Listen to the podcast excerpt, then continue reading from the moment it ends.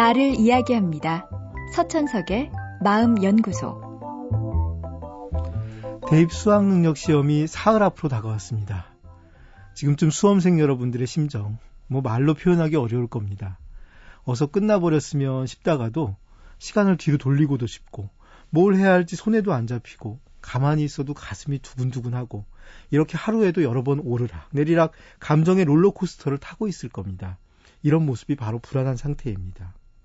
권투 경기에 나선 선수가 전혀 긴장하지 않고 링에 오르면 방심하다가 바로 한 대 맞고 KO 당할 수 있습니다.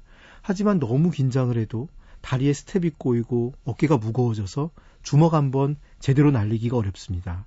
시험에 대한 불안도 약간 있을 때는 긴장도를 높여서 집중을 하도록 돕지만 지나치게 높으면 불안을 처리하는데도 급급해서 정작 시험에 집중할 에너지가 부족해집니다.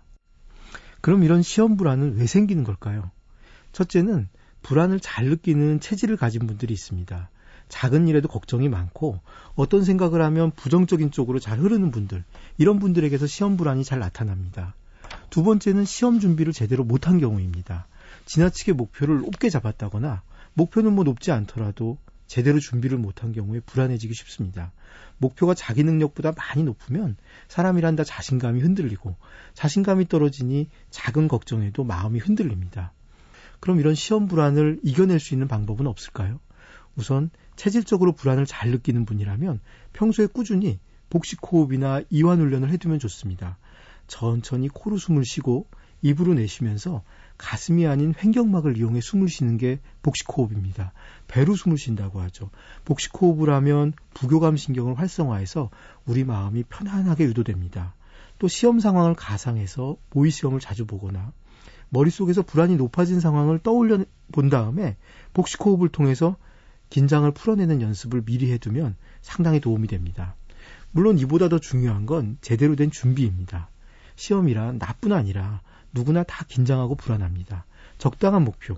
그러니까 조금 힘은 들지만 약간 노력하면 이룰 수 있는 목표를 세우고 평소 미리 꾸준히 준비할수록 불안은 줄어듭니다.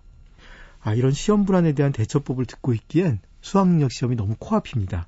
그래서 내일 이 시간은 시험 불안을 이겨내기 위한 시험 당일 대처법에 대해 이야기해 드리겠습니다.